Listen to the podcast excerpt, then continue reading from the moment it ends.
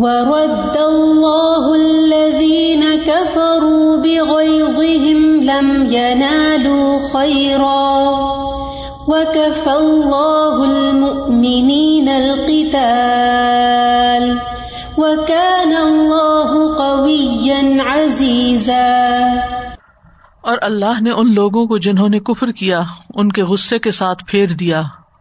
انہوں نے کوئی بھلائی نہیں پائی۔ اور اللہ اس جنگ میں خود ہی مومنوں کو کافی ہو گیا اور اللہ بہت قبت والا، بہت زبردست ہے۔ اس آیت میں غزب احزاب کا انجام بتایا گیا ہے کہ کافروں کے لشکر جس ارادے سے آئے تھے، انہیں اس میں کوئی کامیابی نہیں ہوئی۔ نہ وہ مسلمانوں کو مٹا سکے، نہ مدینہ فتح کر سکے، نہ مال غنیمت حاصل ہوا، نہ کوئی قیدی پکڑ سکے۔ وہ جس طرح غصے سے بھرے ہوئے آئے تھے، اسی طرح انہیں غصے میں بھرے ہوئے ناکام و نامراد واپس جانا پڑا اور مسلمانوں کو لڑنے کی بھی ضرورت نہیں پڑی۔ اللہ تعالی خود ہی اور فرشتوں کے ذریعے مومنوں کی طرف سے ان کا مقابلہ کرنے کے لیے کافی تھا۔ اور اللہ تعالیٰ تو کبھی ہے، جس کو کوئی مغلوب نہیں کر سکتا، اس کو کوئی شکست نہیں دے سکتا۔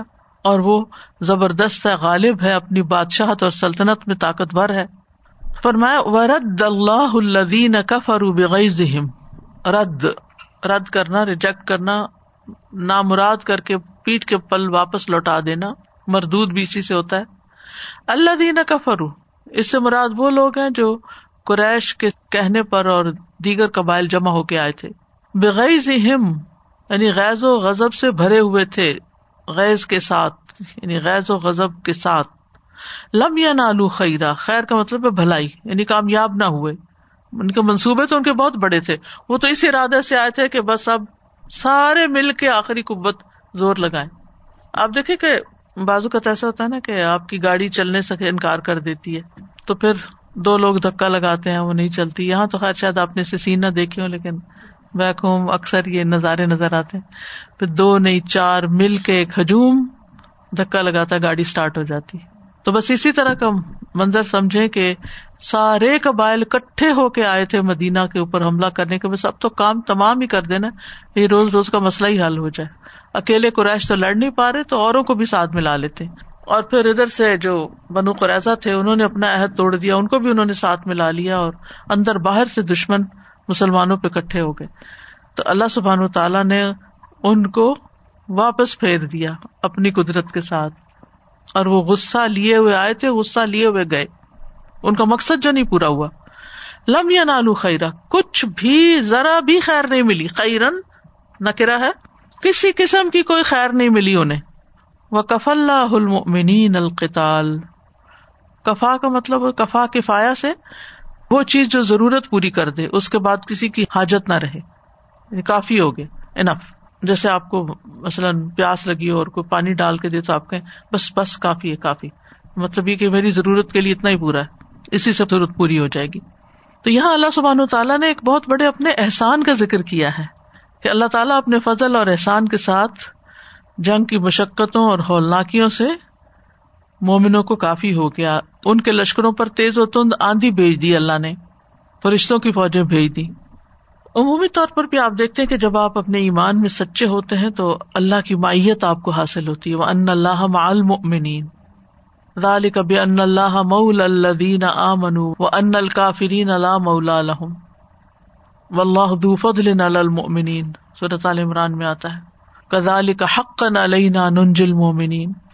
وکان اللہ قویا عزیزا۔ اور ہے اللہ بڑی قوت والا۔ یعنی جو کام وہ کرنا چاہتا ہے وہ کر گزرتا ہے۔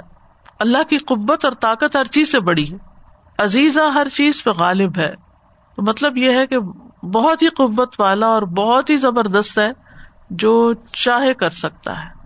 تو بنیادی طور پر اس آیت میں اللہ سبحان تعالیٰ کی قدرت کا بیان ہے کہ کس طرح اللہ سبحان تعالیٰ نے مسلمانوں کے دشمنوں کو ذلیل و خوار کر کے واپس نامراد بھیج دیا، واپس لوٹا دیا۔ معیت ماں کا مطلب ہوتا ہے ساتھ، تو معیت کا مطلب ہوتا ہے ساتھ دینا۔ یہاں پر اللہ تعالیٰ کے ایک بہت بڑے احسان کا ذکر ہوا ہے اصل میں۔ اور اسی وجہ سے نبی صلی اللہ علیہ وسلم اس واقعے کو مختلف مقامات پر یاد کرتے نظر آتے ہیں۔ لا الہ الا اللہ وحدہ، انجز وعدہ و نصر عبدہ وہ حزم الحضاب وحدہ۔ کہاں کہاں پڑھتے ہیں یہ دعا؟ اس موقع پر بھی پڑھی گئی۔ اور پھر صفا مربع کے درمیان صحیح کرتے ہوئے صفا پہاڑی پہ تین دفعہ آپ پڑھتے تھے یہ دعا۔ اور پھر اسی طرح مربع پہ پہنچ کر اور پھر جب حج سے فارغ ہو کر واپس جانے لگے۔ یہ کوئی معمولی فتح نہیں تھی، کیونکہ اس میں، اس جنگ میں اگرچہ مسلمانوں نے اپنے دفاع کے لیے خندق کھو دی، ایک مہینے تک اپنے گھروں کو چھوڑ کر وہاں پر محاذ پر رہے۔ اور بھوک اور سردی اور خوف اور کوئی ایسی تکلیف، مصیبت نہیں تھی جو اس وقت ان پہ نہ ٹوٹی پڑی ہو، لیکن ہمت نہیں ہاری انہوں نے۔ کچھ نتیجہ سامنے آتا نظر نہیں آ رہا تھا کہ ہوگا کیا، مستقبل کیا بیچ میں خندق ہے، ادھر کفار ہے ادھر مسلمان ہے نہ وہ جا رہے ہیں، نہ یہ جا سکتے ہیں۔ تو اللہ سبحان تعالیٰ نے آندھی بھیج کر ان کے لشکروں کو بگا دیا۔ فرشتے بھی آئے تھے، جبریل علیہ السلام بھی آئے تھے۔ اسی لیے جب یہ جنگ ختم ہوئی تو مسلمان واپس گئے۔ نبی صلی اللہ علیہ وسلم بھی گھر پہنچے، نہا دھو کے کپڑے بدلے۔ تو حضرت جبریل جو تھے وہ دہیا قلبی کی شکل میں گھوڑے پر سوار ہو کر آئے اور عرض کیا کہ آپ لوگوں نے ہتھیار اتار دی یعنی مہینہ بھر جو ہتھیار پہنے رکھے تھے، آپ لوگوں نے ہتھیار اتار دیے، ہم نے تو بھی نہیں اتارے۔ ہمیں اب غزہ بنو قرضہ کی خبر لینی ہے۔ اور آپ کو معلوم ہے، پچیس دن تک بنو قرضہ کا محاصرہ رہا۔ یعنی میں تو صرف سوچتی ہوں کہ اگر ہمیں ایک مہینہ پچیس دن گھر سے باہر رہنا پڑے اور وہ بھی کسی خوف کی حالت میں ہم تو شاید سروائو بھی نہ کر سکیں۔ یعنی ابھی وہ واپس آئے ہیں ابھی ہتھیار اتارے نہیں تو کہا ہتھیار کیوں اتار دیے؟ تو ابھی آگے جانا ہے۔ صرف سچے مومن ہی جا سکتے ہیں ایسی جگہوں پر۔ ان کی فزیکل اسٹرینتھ بھی اس سے پتہ لگتی ہے کہ کمزور نہیں تھے جاندار لوگ تھے مطلب حالانکہ کھانا پینا زیادہ نہیں تھا کیونکہ ایمانی قوت تھی۔ جب ایمانی قوت ہوتی ہے نا تو فزیکلی بھی آپ کی اسٹرینتھ بڑھ جاتی ہے پھر۔ کیونکہ اس کا تعلق سوچ کے ساتھ بھی ہوتا ہے نا انسان کی۔ سازا جی مجھے خیال آ رہا تھا کہ جہاں بھی اللہ سبحانہ تعالیٰ کی ان یوژل مدد آئی بدر میں بھی ان یوژل مدد آئی فرشتے آئے یہاں پر بھی وہ مسلمانوں کی مومنوں کی unusual extraordinary sacrifice اور جو ایمان اور توکل والی طاقت تھی۔ آفٹر بینگ یہ وہ وہی بات مجھے ہمیشہ خیال آتا ہے کہ تیس دن کے محاصرے کے بعد اللہ تعالیٰ چاہتے تو پہلے دن آندھی چلا دیتے۔ لیکن یعنی جو امتحان ہے نا مومن کا وہ ایسا ٹھوک بجا کے ہوتا ہے کہ سبحان اللہ یعنی واقعی اور پھر اس بات پر بھی ایمان پختہ ہوتا ہے کہ اللہ کے عزن کے بغیر کوئی آپ کو نقصان نہیں دے سکتا، چاہے آپ کے سامنے کتنی بڑی کوئی طاقت ہو۔ سارا ارب کٹھا ہو گیا تھا آپ کے خلاف، لیکن کچھ نہیں بگاڑ سکا۔ موت سامنے کھڑی تھی۔ نبی صلی اللہ علیہ وسلم نے بھی فرمایا، جان رکھو، اگر ساری دنیا مل کر بھی تمہیں نفع پہنچانا چاہے، تو تمہیں نفع نہیں پہنچا سکتی سوائے اس کے جو اللہ نے تمہارے لیے لکھ دیا۔ اور اگر وہ سارے مل کر بھی تمہیں نقصان پہنچانا چاہیں تو تمہیں نقصان نہیں پہنچا سکتے سوائے اس کے جو اللہ نے تمہارے لیے لکھ دیا۔ وَأَنزَلَ الَّذِينَ ظَاهَرُوهُم مِّنْ أَهْلِ الْكِتَابِ مِن صَيَاصِيهِمْ وَقَذَفَ فِي قُلُوبِهِمُ الرُّعْبَ وقذف في قلوبهم الرعب فريقا تقتلون وتأسرون فريقا. اور اہل کتاب میں سے جنہوں نے ان مشرقوں کی مدد کی تھی، اللہ انہیں بھی ان کے قلعوں سے اتار لایا اور ان کے دلوں میں روب ڈال دیا۔ ان کے ایک گروہ کو تم قتل کر رہے تھے اور ایک گروہ کو تم قید کر رہے تھے۔ آپ جانتے کہ غزوہ احزاب کے موقع پر یہود بن قریضہ نے مسلمانوں سے خیانت کی تھی۔ نبی صلی اللہ علیہ وسلم جب مدینہ تشریف لے گئے تھے تو آپ نے یہود کے تین قبائل جو وہاں تھے، ان کے ساتھ ایک معاہدہ کیا تھا، جس کو میساک مدینہ کہا جاتا ہے۔ اس میں ایک شک یہ تھی کہ اگر مدینہ پر کوئی بھی حملہ کرے گا تو مسلمان مشرقین اور یہود سب مل کر اس کے خلاف سفارائی کریں گے یعنی سب مل کر دفاع کریں گے مدینہ کا۔ لیکن ہوا کیا؟ کہ جب یہ سارے لشکر آئے تو بجائے اس کے کہ مسلمانوں کا ساتھ دیتے، انہوں نے بدہدی کی قیانت کی اور مشرقین کا ساتھ مل گئے۔ تو یہاں پر ان کی بدعہدی یا اس کردار کا ذکر کیا جا رہا ہے کہ انہوں نے مسلمانوں کے ساتھ کیا کیا، عہد توڑ ڈالا۔ اسی لیے اللہ تعالی کے حکم پر مسلمانوں نے غزوہ احزاب کے فوراً بعد ان کا محاصرہ کر لیا اور وہ اپنے قلعوں میں بند ہو کے رہ گئے۔ جب محاصرہ طویل ہوا تو پھر انہوں نے ہتھیار ڈال دیے۔ اللہ نے ان کے دلوں میں روپ ڈال دیا تھا، اس کا یہاں ذکر کیا جا رہا ہے۔ اور وہ اپنے قلعوں کے دروازے کھل کر خود رسول اللہ صلی اللہ علیہ وسلم کے سامنے آگے ہتھیار ڈال دیے۔ آپ نے ان کے بالغ مردوں کو قتل کیا، عورتیں اور بچے غلام بنا لیے گئے۔ اور ان کے امبال بطور مال غنیمت مسلمانوں میں تقسیم کیے گئے۔ کیونکہ یہ اللہ اور اس کے رسول کے ساتھ بدہدی تھی، جس کی سزا ان کو یہ ملی۔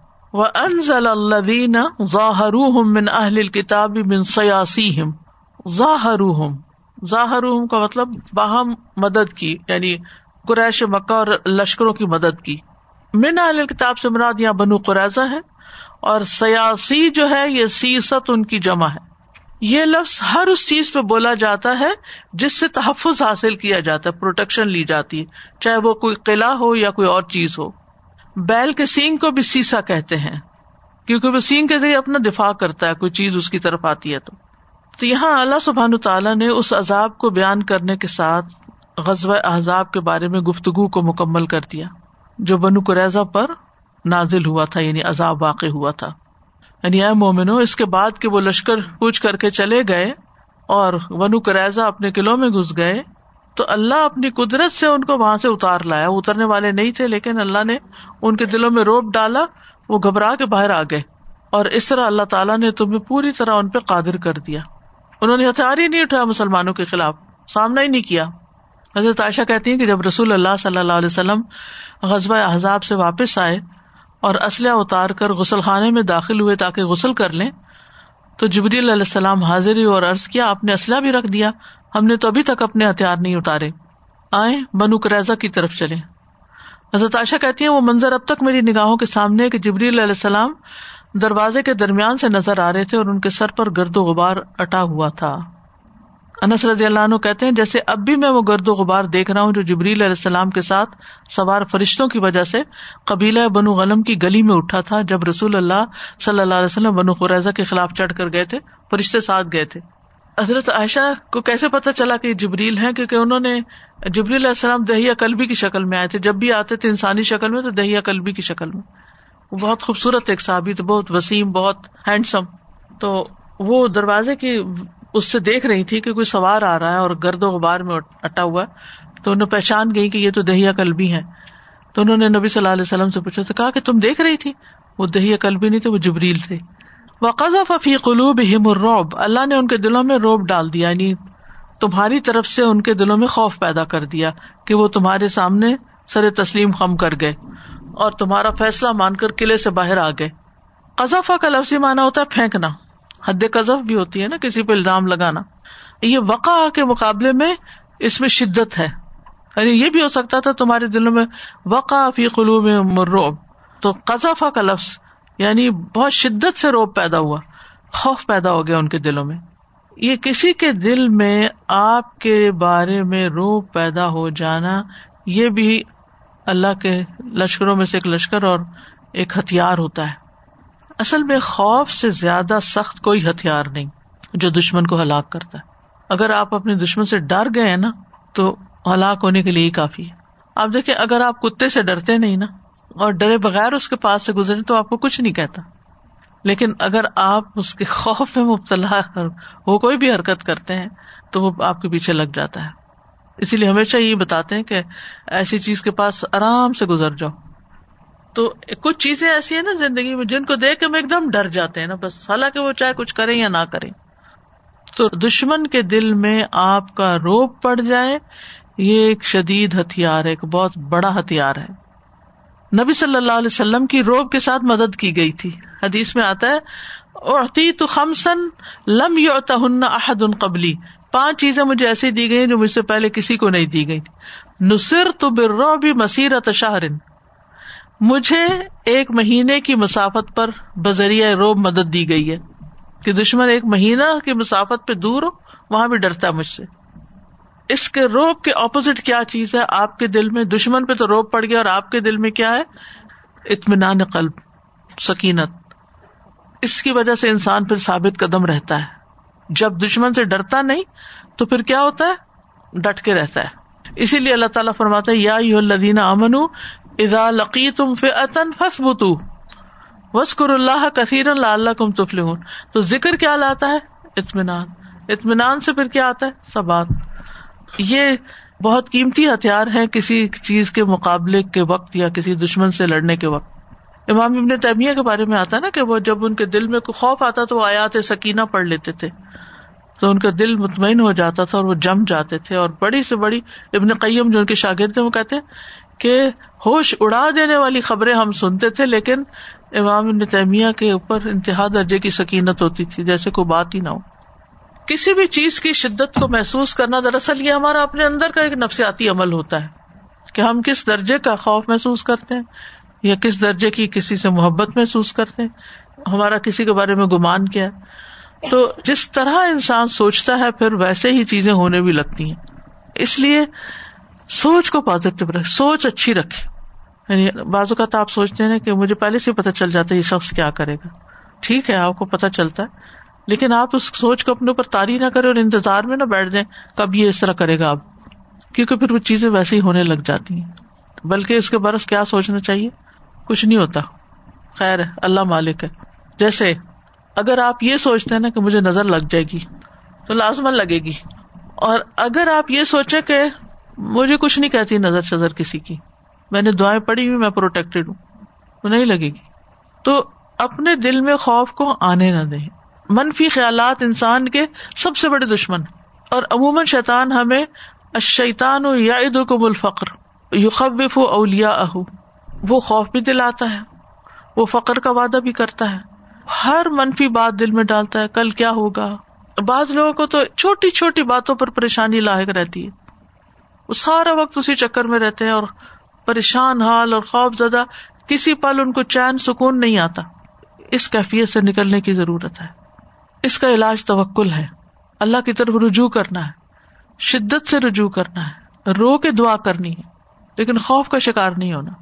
اس کو اپنے اندر سے نکالنا ہے۔ اللہ بندے سے اس کے گمان کے مطابق معاملہ کرتا ہے۔ بلا تخاف ہو ہو جیسے وہ ایک بوڑھے کو آپ نے دیکھا تھا نا کہ اس کو بخار تھا۔ تو آپ نے کہا کھلا بس تہور ان شاء اللہ اس نے کہا نہیں، یہ تو بخار اس بوڑھے کو قبر میں اتارے گا تو آپ نے کہا اچھا تو پھر ایسے ہی سے مر گیا۔ چاہے بیماری سے فائٹ کرنا ہو یا کسی بھی چیز سے، تو انسان اپنے اندر پازیٹیو وائبس لائے۔ ایسے لوگوں کے ساتھ اٹھے بیٹھے جو پازیٹیو باتیں کرتے، اور ان لوگوں کو یا تو سمجھائے یا اوائڈ کرے کہ جو ہر وقت منفی باتیں کرتے، کیونکہ وہ آپ کا بھی مرائل ڈاؤن کر دیتے۔ اور اب تو سوشل میڈیا کے زمانے میں مشکل یہ ہو گئی ہے کہ اکثر آپ کے خیر خواہ لوگ آپ کے بارے میں کوئی نہ کوئی آپ کو ایسی خبر پتا ہے تمہیں تمہارے بارے میں تمہارے سسرال کیا کہتے ہیں، تمہارے بارے میں، اور اگر وہ سسرال سے کا مسئلہ نہیں ہے، کوئی اور ہے تو؟ تمہارے تو حاصل ہی بہت ہیں، جتنا تم آگے جا رہے ہو، تو تم سے بہت حسد کرنے والے ہیں، اور تمہارے بارے میں اچھا خواب نہیں دیکھا، اور تمہارے یعنی کسی نہ کسی طرح آپ کو پریشان کرنے کی کوشش کریں گے۔ ایسی باتوں پہ کان دھرنے کی بجائے آپ ہمیشہ دعا پڑھ لیں، اپنے آپ کو اللہ کی حفاظت میں دے دیں، اور اپنے کام میں خلل نہ آنے دیں۔ جو کر رہے ہیں نا، اس میں پیچھے نہ رہے تو تھوڑی دیر کے بعد اللہ کے فضل سے آپ کا خیال بھی بڑھ جائے گا۔ اور یہ دعا پڑھا کرے اللہ انی اسلو کا من فضل کا و رحمت کا ان لا لکھا اللہ انتا اللہ یہ صرف تو مالک ہے۔ اور اللہ تعالیٰ اپنا فضل ضرور فرمائے گا۔ لوگوں کی باتوں سے نہیں ڈرے فریقن تختلون و تأثرون فریقہ ایک گروہ کو تم قتل کر رہے تھے اور ایک کو قید کر رہے تھے۔ یعنی جنگجو جو تھے، لڑنے والے، ان کو تو قتل کیا گیا اور بچے اور عورتیں جو تھے، ان کو قید کر لیا گیا۔ جب انہوں نے ہتھیار ڈال دیے تو یہ فیصلہ کیوں کیا گیا تھا؟ آپ کو معلوم ہے کہ اوس قبیلہ جو تھا، اس کے حلیف تھے یہ بنو قریضا اور اوس کے سردار سعد بن معاذ تھے۔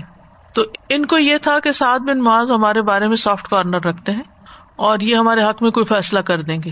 اور منافق بھی کہہ رہے تھے، ان کے قبیلے میں سے جو ایسے لوگ تھے جن کی ہمدردیاں یہود کے ساتھ تھی تو وہ کہہ رہے تھے کہ ان کے ساتھ سافٹ کارنر رکھنا۔ اب ہوا یہ کہ جب وہ وہاں پر گئے، بنو قریضہ کے پاس، حضرت سعد بن واد ان کے ساتھ معاملہ کرنے کے لیے، بات چیت کرنے کے لیے، تو انہوں نے نبی صلی اللہ علیہ وسلم کو گالیاں دینا شروع کر دی اور برا بلا کہا۔ اور اسی طرح اور بھی بہت سی چیزیں، ایسی چیزیں کی کہ جس کے بعد سعد بن واز نے آ کے یہی فیصلہ کیا کہ ان کے تمام جنگ کے قابل افراد کو قتل کر دیا جائے اور یعنی کہ ان کی جو دشمنی ہے اور ان کا جو انعد ہے اور ان کا جو حسد ہے، یہ ختم ہونے والا نہیں اور یہ نقصان ہی دینے والے لوگ ہیں، لہٰذا بہتر ہے ان کو ختم کر دیں جب وہ آئے واپس بنو قریضہ کے پاس سے ہو کر، ابو سعید خدری کہتے ہیں کہ بنو قریضہ کے یہودی سعد بن معاذ کے فیصلے پر راضی ہو کر قلعہ سے اتر آئے۔ نبی صلی اللہ علیہ وسلم نے سعد کو بلا بھیجا۔ وہ ایک گدے پر سوار ہو کر آئے۔ جب مسجد کے قریب پہنچے تو آپ نے انصار سے فرمایا، اٹھو اپنے سردار کے استقبال کے لیے۔ پھر سعد سے فرمایا، بنو قرضہ کے یہودی تمہارے فیصلے پر راضی ہو کر اترے یعنی اپنے قلعوں سے۔ انہوں نے کہا، یا رسول اللہ، جو ان میں سے لڑائی کے قابل ہیں، وہ قتل کر دیے جائیں، جبکہ عورتیں اور بچے قید کر لیے جائیں۔ آپ نے فرمایا، تم نے وہی فیصلہ کیا جس کا اللہ نے حکم دیا تھا۔ کیونکہ انہوں نے اللہ اور اس کے رسول سے جنگ کی، انہوں نے عہد توڑا۔ تو اس آیت سے جو بڑی اہم بات پتہ چلتی ہے، وہ یہ کہ انسان کا دل اللہ کے ہاتھ میں ہے، جسے چاہتا ہے مروب کر دیتا ہے جسے چاہتا ہے مضبوط کر دیتا ہے۔ تو اس لیے دعا کرتے رہنا چاہیے، یا مقلب القلوب سب قلبی اللہ دینک۔ اے اللہ، جو دلوں کو الٹ پلٹ کرتا ہے، میرے دل کو اپنے دین پر جما دے۔ اور یا مصرف القلوب، صرف قلبی اللہ تعطق اے دلوں کو پھیرنے والے، میرے دل کو اپنے اطاعت پر پھیر دے۔ وَأَوْرَثَكُمْ أَرْضَهُمْ وَدِيَارَهُمْ وَأَمْوَالَهُمْ وَأَرْضًا لَمْ تَطَئُوهَا وَكَانَ اللَّهُ عَلَى كُلِّ شَيْءٍ قَدِيرًا اور اس نے تمہیں ان کی زمین اور ان کے گھروں اور ان کے مالوں کا اور اس زمین کا وارث بنا دیا جسے تم نے پامال نہیں کیا۔ اور اللہ ہر چیز پر خوب قدرت رکھنے والا ہے۔ بنو قریضہ کے بارے میں اس فیصلے کے بعد جب ان کے افراد کو وہاں سے نکال دیا گیا اور ختم کر دیا گیا اور غلام بنا لیا گیا، اس کے علاوہ ان کے کھیت، باغات، مکانات، قلعے، مویشی، ہتھیار درم و دینار، سب کے سب مسلمانوں کے ہاتھ آئے، جو خمس نکال کر باقی مسلمانوں میں تقسیم کر دیے گئے۔ وہ اور اللہ نے تمہیں وارث بنا دیا۔ اردہ ہوں ان کی زمینوں کا، ان کے کھیتوں کا۔ و دیا اور ان کے قلعوں کا وہ اموال اور ان کے مالوں کا۔ مال میں مویشی جانور بھی آتے ہیں درم و دینار بھی آتے ہیں، نقدی آتی۔ وہ اردن لم تتا اور اس زمین کا مالک بنایا جس پر ابھی تم چلے پھرے نہیں تھے۔ یعنی تم نے وہاں کوئی جنگ نہیں کی، اپنے گھوڑے نہیں دوڑائے۔ اور اشارہ ہے خیبر کی زمین کی طرف یا فارس اور روم کی زمین کی طرف۔ یعنی اللہ نے وہ بھی تمہارے حصے میں لکھ دی ہوئی ہے۔ مطلب یہ ہے کہ تمہیں اللہ نے ایسی زمین کا مالک بنا دیا جس پر ابھی تمہارے قدم بھی نہیں گئے، جہاں کوئی جنگ بھی نہیں ہوئی ابھی۔ اس موقع پر اللہ نے مسلمانوں کو بشارت دی، آئندہ کی فتوحات اور کامیابیوں کی، جیسا کہ جنگ خندق کے موقع پر جب آپ نے چٹان کے اوپر ہتھوڑا مارا تھا، تو اس وقت جو تین روشنیاں نکلی تھی اور آپ نے خوشخبریاں دی تھی کیسر و کسرا کے محلات کے فتح ہونے کی۔ تو اس موقع پر اللہ تعالیٰ نے اب بنو قریضہ کے معاملے میں جب بات ہو رہی ہے، تو آئندہ کے فتوحات کے بارے میں خوشخبری دی ہے۔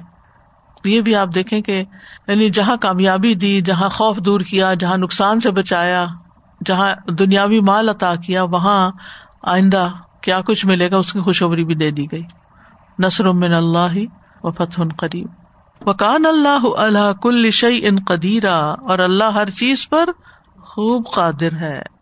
کہنے کا مطلب یہ ہے کہ یہ سب کچھ تمہاری بہادری کی وجہ سے نہیں ہوا، یا تمہاری مہارت اور اسکلس کی وجہ سے نہیں ہوا، بلکہ محض اللہ کی مدد سے ہوا۔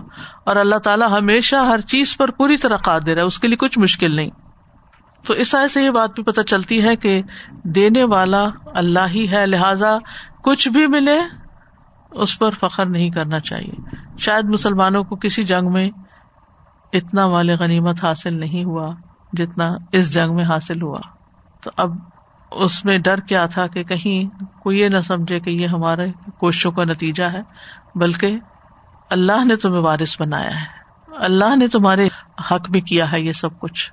یہ سب تمہارے خلاف بھی ہو سکتا تھا۔ لیکن تمہاری سچائی اور ثابت قدمی کی وجہ سے، تمہارے اخلاص کی وجہ سے اللہ نے تمہیں دنیا میں بھی یہ نعمتیں عطا کر دی اس لیے ان پر کوئی فخر نہ کرے۔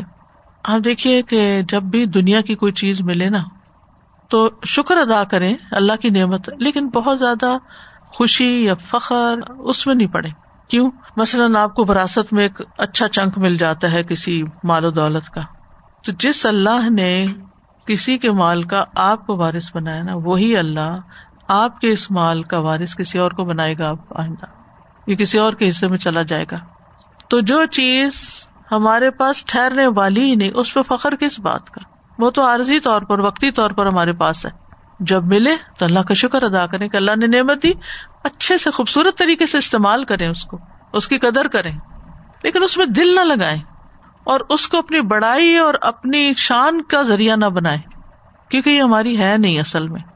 صرف ایک سرٹن پیریڈ آف ٹائم کے لیے ہمارے پاس ہے، پھر اس نے آگے چلے جانا ایک جملہ آپ پڑھے نا دوبارہ اورا تھا کم اردا ہوں و دیارا ہوں و امبالا ہوں یہ تو بنو قرضہ سے ملے تھے مسلمانوں کو۔